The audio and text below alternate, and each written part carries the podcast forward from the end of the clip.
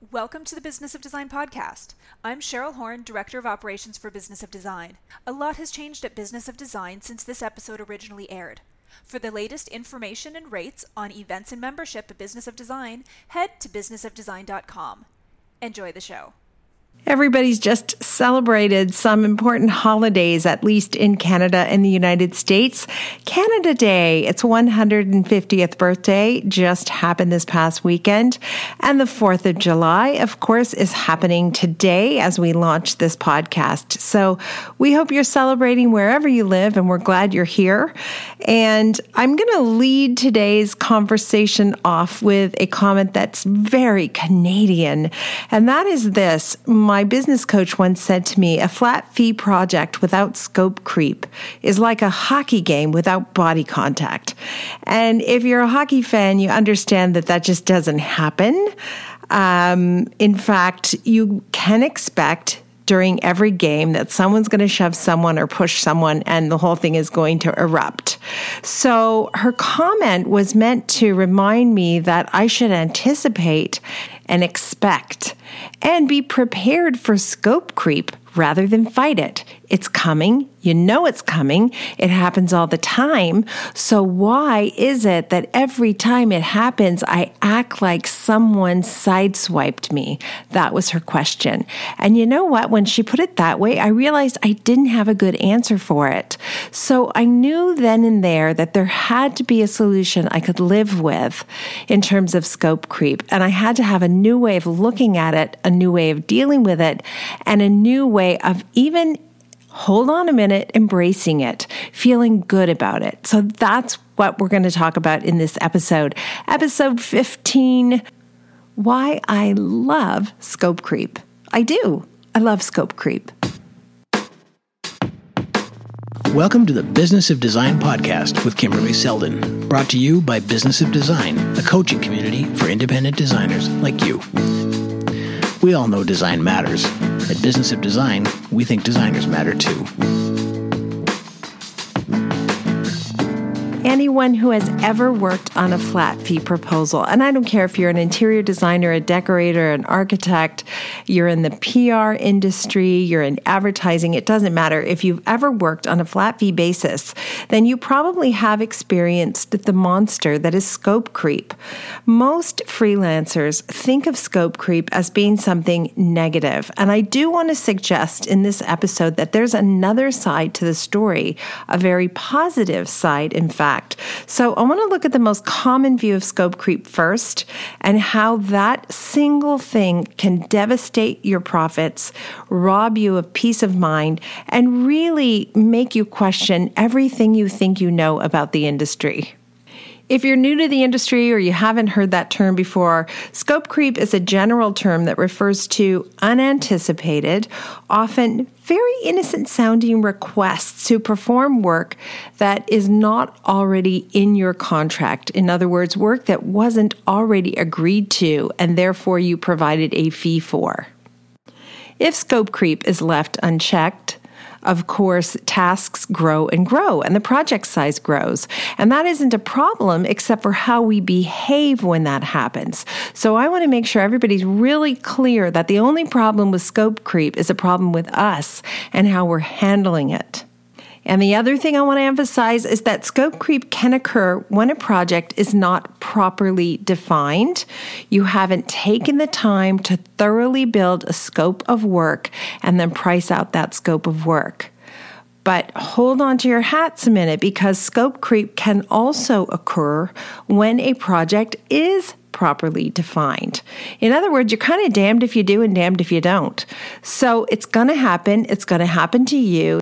Take it from me, take it from thousands of listeners who work in the industry. It's going to happen. So I want you to get prepared for it. Before I launch into the meat of this episode, I do want to say thank you so much to Kravet Fabric Inc. Kravet has been an incredible support to me uh, throughout my career.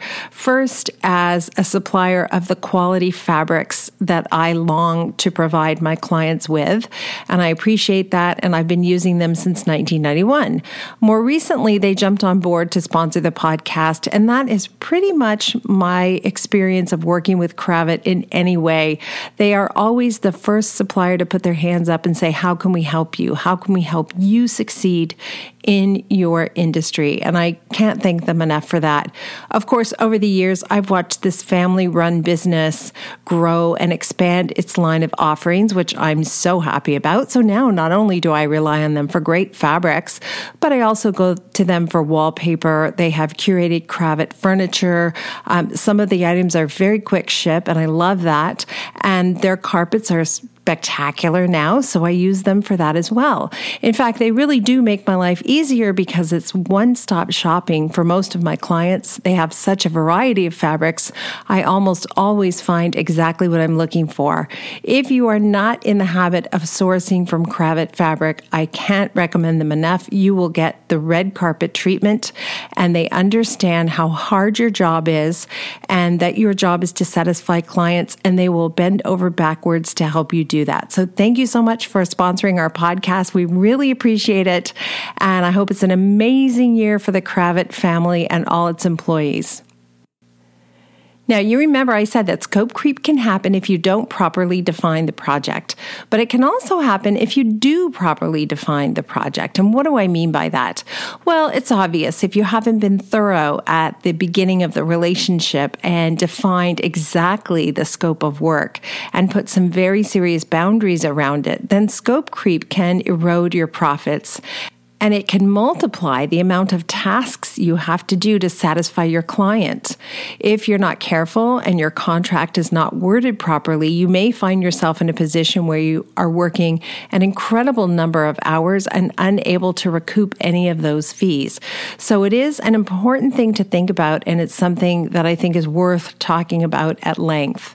Now, even if your documentation is sound, let's say you have done a thorough uh, estimation of the scope of work at the consultation, and then if you're like me, a trade day, you verify that scope of work and you've been extremely thorough about it. Scope creep can happen anyway. And some people say, well, that's ridiculous. Then how can I possibly protect myself from it? And the answer is you don't really need to protect yourself from scope creep, but you do need to have some firm policy policies around how you bill for it when it happens, and it will happen. Too often, I hear interior designers talking amongst themselves about scope creep, and typically they will attribute it to a client who is pushy or greedy or grabby. In other words, the designer has done her very best to make sure everything has gone perfectly and smoothly, but the client keeps asking for a little bit more here and a little bit more there. My experience of scope creep is that is not typical. What is much more likely to happen is you have a client who's extremely invested in the outcome of the project and they want it to go really well. And so they begin to ask questions about some of the details. And let's be honest, sometimes some of the details are missed. We're busy, we have multiple clients. We talked about some things but didn't talk about others. And I'll give you a really easy example. Let's say you are painting the interior entrance door. It's going to be a beautiful dark charcoal, high gloss, elegant, and you're excited about it. And the client says, Wow, that's really going to be pretty. And now, when the doors open, you're going to see the outside of the front door. In other words, the view from the street that you would normally see. Once that door is open, you're going to see it in the foyer. And that's going to look really tired. So, are you painting that as well? And the answer is, Gee, I didn't think of that. But you're not going to say that to the client. So you're going to say, oh, absolutely. I think we should freshen that up as well. Right there, you have the beginning of scope creep. And are you going to say something to the client about it right then and there? Are you going to say, you know what, you're absolutely right. I didn't think of that, but I do think we should paint the front door. Let me get a quote and I'll add it to the list. If you say that, and then you follow that up by billing for the extra time it takes to get that quote and add it to the list, then you've done everything you can to make scope creep work to your favor. More often than not, what happens though is we say, Oh, yes, of course I'm going to do that. I, I, didn't miss a thing. Of course I thought of that. And I'm going to include that. Don't you worry about a thing. And that wouldn't be so bad if the only bit of scope creep were the outside front door and you thought, gee, this is a great project. I'll just throw it in. But that is never the only thing. There's always a list of things. Scope creep can be subtle, it can be overt. Most of the time, I find is quite innocent. Typically, you're working with your client, everything is going great, and then your client will ask for a little something extra. And the client either thinks the additional task isn't extra, quote unquote, it's part of what you already agreed to, or she doesn't realize her request is asking for more than what was originally agreed upon, or she's well aware that it's extra, but she hopes you'll squeeze it in anyway. And I want to look at each one of those scenarios in turn. The first scenario where the client doesn't think this is actually an extra, in fact, she thinks it's what you've already agreed to. I'm going to use the example that I use in my book, uh, volume three, uh, Win the Flat Fee Game. Uh, it says that you're redecorating your powder room, and one day your client sends you an email asking if you can switch to wallpaper. Initially, you talked only about paint. Now, the paint color's been selected, it's been approved, the painter's fee has been uh, added to the estimate estimate and everything is agreed to, then suddenly the switch to wallpaper. It's a new development. Now you need to source the paper. You need to get the client's approval on the paper. You're going to order the paper. You're going to get a quote on the wallpaper installation. You've got to get the client's approval on the cost of the paper and the installation. And you're going to ask the painter to requote his fee because he is no longer painting the walls. He's just painting the trim and the ceiling. Now you've also got to arrange for the paper hanger to be on site at the time. Uh, and it, it can't be when the painter is there because they'll be bumping into each other. So, are you really likely to describe in detail the amount of work it's going to take to switch from paint to wallpaper with your client?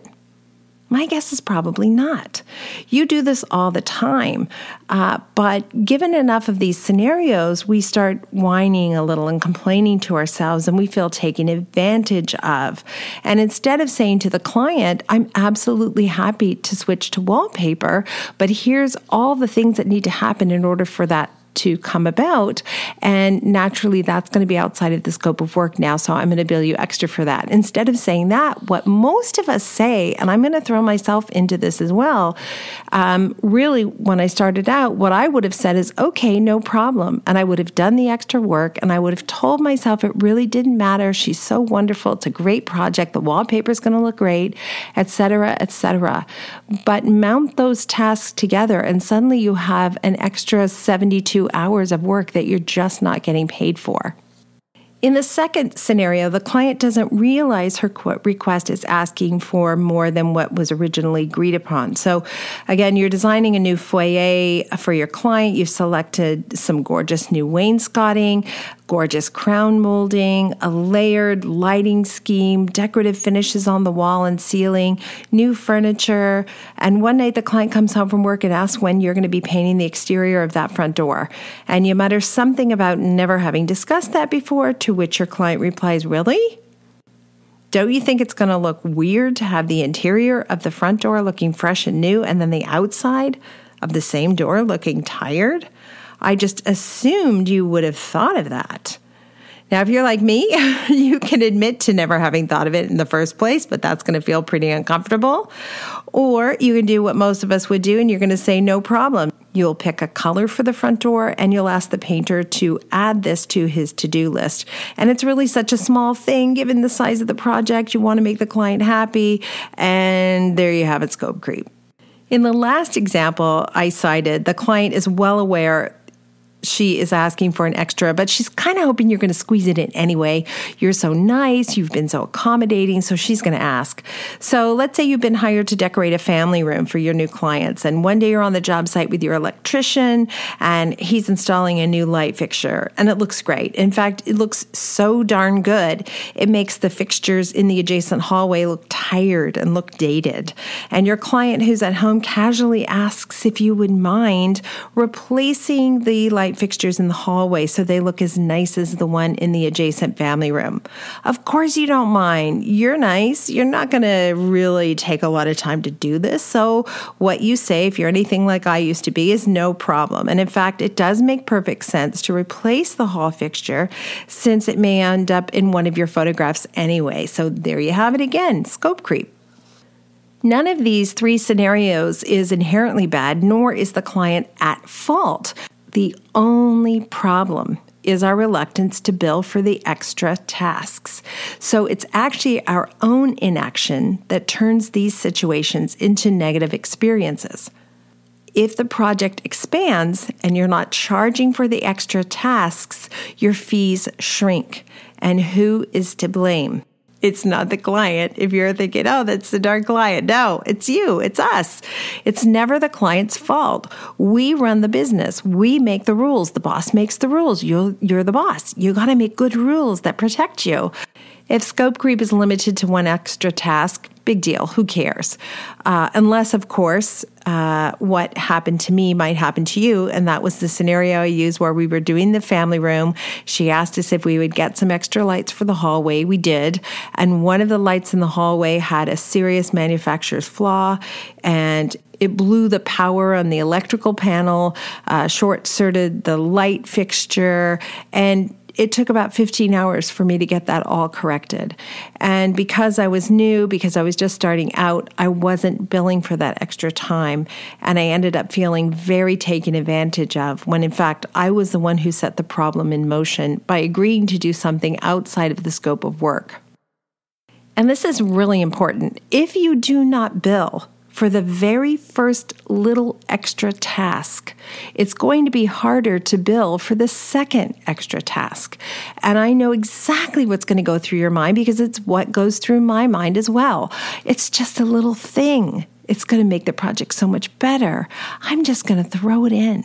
But every single time I have ever done that, and I've done it plenty of times, believe me, for it to be painful enough to talk to you about it. Every single time I've done that, I've lived to regret it because the next time there was an extra, it was more difficult to bill for that task. And in some cases, I did bill for the second task and the client complained, well, you did the other thing and you didn't bill me extra. I just assumed some extras were part of the deal because it's so expensive to decorate and renovate. And very few of us have a good comeback for something like that. What it requires requires to be successful in this business is discipline. And discipline comes in the very first time there's an extra task. So, what do I do when there's an extra task? First of all, I let the client know immediately I would love to add that to the list. I'm really excited about it, no problem. If it's something really, really little, uh, for example, if it's a switch, let's say it's what I referred to earlier, and the client has asked to switch from paint to wallpaper in a powder room. I am happy to do that. In fact, I think that's a great idea. It's going to make the project look so much better. Uh, if the client asks me face to face or in an email, I very likely will say that's terrific. Uh, I'm going to add that t- to the list. I'll do the following things. I'll get you the new paper. I'll get you the new price. We'll make it happen. And I will remind them that that is outside of the original scope of work because we've already passed the point where we have done revisions. And I just let it sit there. I don't make a lot of excuses. I don't add 72 paragraphs explaining that it's really hard to make a living as a service provider. I just state the fact. If it's even smaller, if it's a tiny, tiny little task, likely I wouldn't even mention it. I'd say no problem. And on the next bill, I would separate out the time it takes to do that task. And I would say 15 minutes to do the following uh, change of scope item and I would bill the client, and the client might ask me, Hey, what's this 15 minutes for? And I could explain, Do you remember when you asked me about painting the front door on the outside? I had to pick a color, I had to call the painter. So that's the time it took to do that because that's, that's additional scope of work. And the client might be a little bit unhappy about it. That's the thing you have to be prepared for. The client might say, Oh, I didn't realize that was going to be extra. And then my job is to just be quiet I don't have to explain. It's very clear in my contract that the scope of work is provided and agreed to. And if anything occurs outside of that scope of work, I'm going to bill for that time. The client's already signed the contract. I've already read the contract through with the client at the consultation. They're well aware of that policy, and I can remind them of that policy. And I just hold firm. And the client will pay that bill for 15 minutes. And then something incredible happens.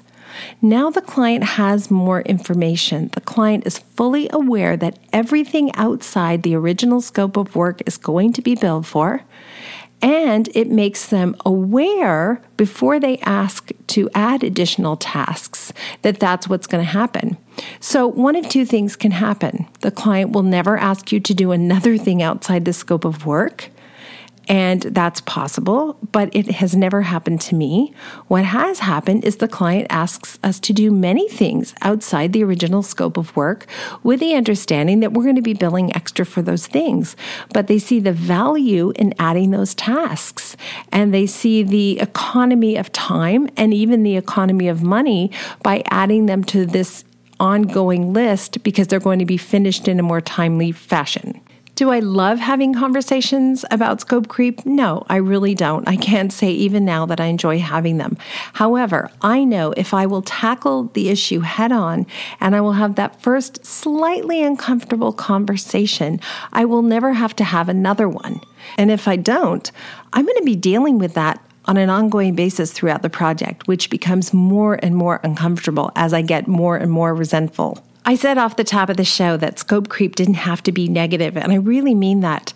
My own experience of scope creep, and I bet if you think about it, yours too, reveals that typically scope creep occurs when a client begins to get comfortable with us. They see that we show up on time, they see that we have integrity, they see that we do exactly what we say we're going to do, and so they add things to our to do list.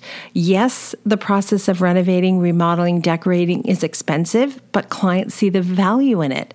And so they think if I'm already in for a big chunk of money and I'm getting the kitchen done, I might as well do the powder room at the same time. I see that Kimberly's here every day. She works very hard. I'm just going to add this to the list. And no, clients don't like how expensive renovating, remodeling, etc. is. We don't either when we're the consumers, right? But they do want it done and they appreciate the experience of living in a home that's beautifully appointed. I now like to look at scope creep as an indication that the client's trust in me is growing they realize I can do the job and they want me to succeed in the work that I do. So they will add many tasks to the list. Sometimes the list doubles. Recently, I did a presentation and I'm always sort of shocked when we do a full presentation and I see how expensive it's going to be. In this case, we had worked with the clients before. We had done a big renovation of their country house, and this was their city house. And it was half done, and it had been half done for a long time. So my thinking was it was going going to be fairly reasonable to get it to the finish line. But of course, once you add everything up, fairly reasonable becomes, oh my goodness, that's a lot of money. So I did the presentation. It was well over $200,000. I was sure the clients were going to say, we're going to do part of it, but we need to pull back on some of it.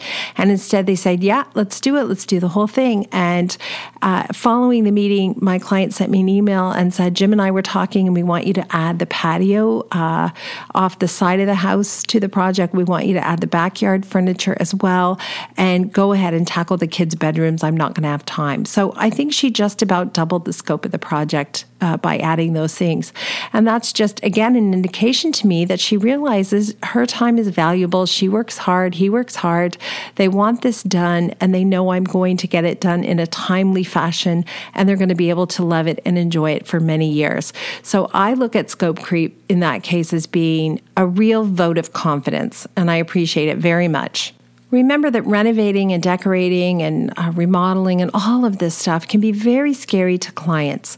They haven't done it as many times as, as you have done it, uh, or they have done it quite a few times but never had a great experience. They've worked with people who haven't taken good care of them, who have charged more than they said they were going to charge. Um, so they come at it with a bit of skepticism. And my experience is the more firm I can be about the rules that I need to run a business model that delivers on time and on budget, the more firm I can be about those things, uh, the more the clients will ultimately relax and enjoy the process. I never have a client say to me, Wow, you are so inexpensive. That's amazing. Uh, I don't think that would ever make me happy to be thought of that way. I don't want to be the cheapest. I do think it's a service that's worth paying for. And so I'm looking for those clients who are looking uh, for a certain amount of value and are happy to pay for that value. So the whole question of scope creep comes down to us do we have the capacity to really be disciplined when it comes to billing for those extra tasks? Can we see it not as a client who's trying to get away with something and trying to make us do something for free? Instead, as a situation where the client is only trying to make sure her project or his project turns out really, really well. They're excited about it, they might be anxious about it, uh, but in any case, scope creep is typically a moment where you have an opportunity to educate them about how it is you do what you do. And I always refer back to my contract and the original scope of work if there are any questions. And I say, you know, this is just how we do business. And I do have to keep a cap on the number of extras we do. And I've had, I don't think I've ever had a situation, in fact, where a client asked me to do extra and I billed them for it. And that was it. They never asked me to do another extra thing. Uh, but I liken it to that moment. And many of you will relate to this where a client sends you an email and you send a thoughtful, thorough response response back, and then you bill that client for 15 minutes for correspondence by email. And the client says, I didn't think you were going to bill me for emails. And you say, Well, absolutely. You know, we talked about the project. Everything in that email uh, makes me liable to you, makes me responsible for what's going to happen down the project line. So that time is extremely valuable. And that's a meeting uh, between the two of us. So, of course, I'm going to bill for that. And I have had the experience where clients will then really limit the amount of emails they send, which is great. I'm fine with that. And I've also had the experience more often where clients continue to send me emails and they realize that those are pertinent, relevant facts that I must have at my fingertips. So it's well worth the money. Many years ago, I figured out that every single problem I have with work, particularly when it comes to money, is a result of me having fear around stating my needs and then having the discipline to stick to what the rules are. So I hope it's helpful to you to know that you're not alone. You're not the first designer who's ever thought, gosh, I'm a little bit afraid to talk about this with clients. I certainly feel that way. And it's funny, I mentioned the clients that I did the presentation recently was over $200,000. As I was heading out the door that morning, I said to my husband, Oh my gosh, it came to over $200,000. I can't believe it. I think they're going to freak. And my husband says, You know what? You're so funny. I've been watching you do this for 25 years. You say this every single time you go off to a presentation. And you know what? He's right it's true. 100% of the time when I go to the presentation, I think it's more money than the client wants to spend. And I'm a little anxious about the reaction. And 100% of the time, the clients have said to me, wow, that's more than I thought. And since I've been using the 15 steps the last 15 years or so, 100% of the time, the clients have said, let's do it. You know what? They're not messing around. Let's go ahead and let's do it. So have a very firm policy around scope creep. Uh, I recommend very strongly uh, that you pick up the book, Win the Flat Fee Game. That's volume three. It's very clear how I outline the scope of work, how I include it as part of the contract, what happens in the event that scope creep occurs, and it does occur, uh, and that's okay, that's not a problem. And sometime this fall, we will have a new master course on my flat fee contract. And for those of you who are annual members to the Business of Design community, you know those master courses are only for annual members and they do contain, for example, my hourly fee contract. You can download that contract and use it and modify it as you like. Uh, and soon, as I said before the fall, we will have that flat fee contract in there as well. We get so many great ideas and suggestions from you listeners about podcasts you'd like, topics you want to explore, and even guests you think would be terrific. Please keep them coming in and do us a favor if you can subscribe to us uh, through uh, iTunes or through SoundCloud or through Google Play. It means a lot to us. It helps us get uh, sponsors, which are really important to keep the podcast running, and it helps us provide more valuable content uh, so we can all grow in the industry as a whole when one of us succeeds, we all succeed. Pay it forward. Make sure you're reaching out to those on the road behind you. Give them an encouraging pep talk. Share your systems, share your advice we can educate the consumer so that they are smarter and wiser and know that there's value in hiring all of us. And there's plenty of work out there for all of us too. So I want to thank you for your support. It means a lot to us here at Business of Design. Uh, we can't do this work without you, and we appreciate uh, your enthusiasm and showing up week after week. If you're not a member yet, I'm just going to blatantly ask you to please join the community for $67 a month. Uh, you can take advantage of over 100 courses and webinars that we provide on a monthly basis. And uh, of course, if you're just new and you want to dip your toes, you can become a free member. And there are some courses available to free members. We love you too. We understand that sometimes you're just not in a position to make that purchase and become a monthly or annual member. Uh, that's okay. We know that some of you will convert at a later date. And in the meantime, it's just great to know know that I'm not alone. So I want to thank you so much. I got to run. I've got two huge presentations that I'm working on. Isn't it just like that? It's feast or famine all the time, huh? So at the moment, we're just swamped. Uh, but I love that you were here and thank you so much for your support.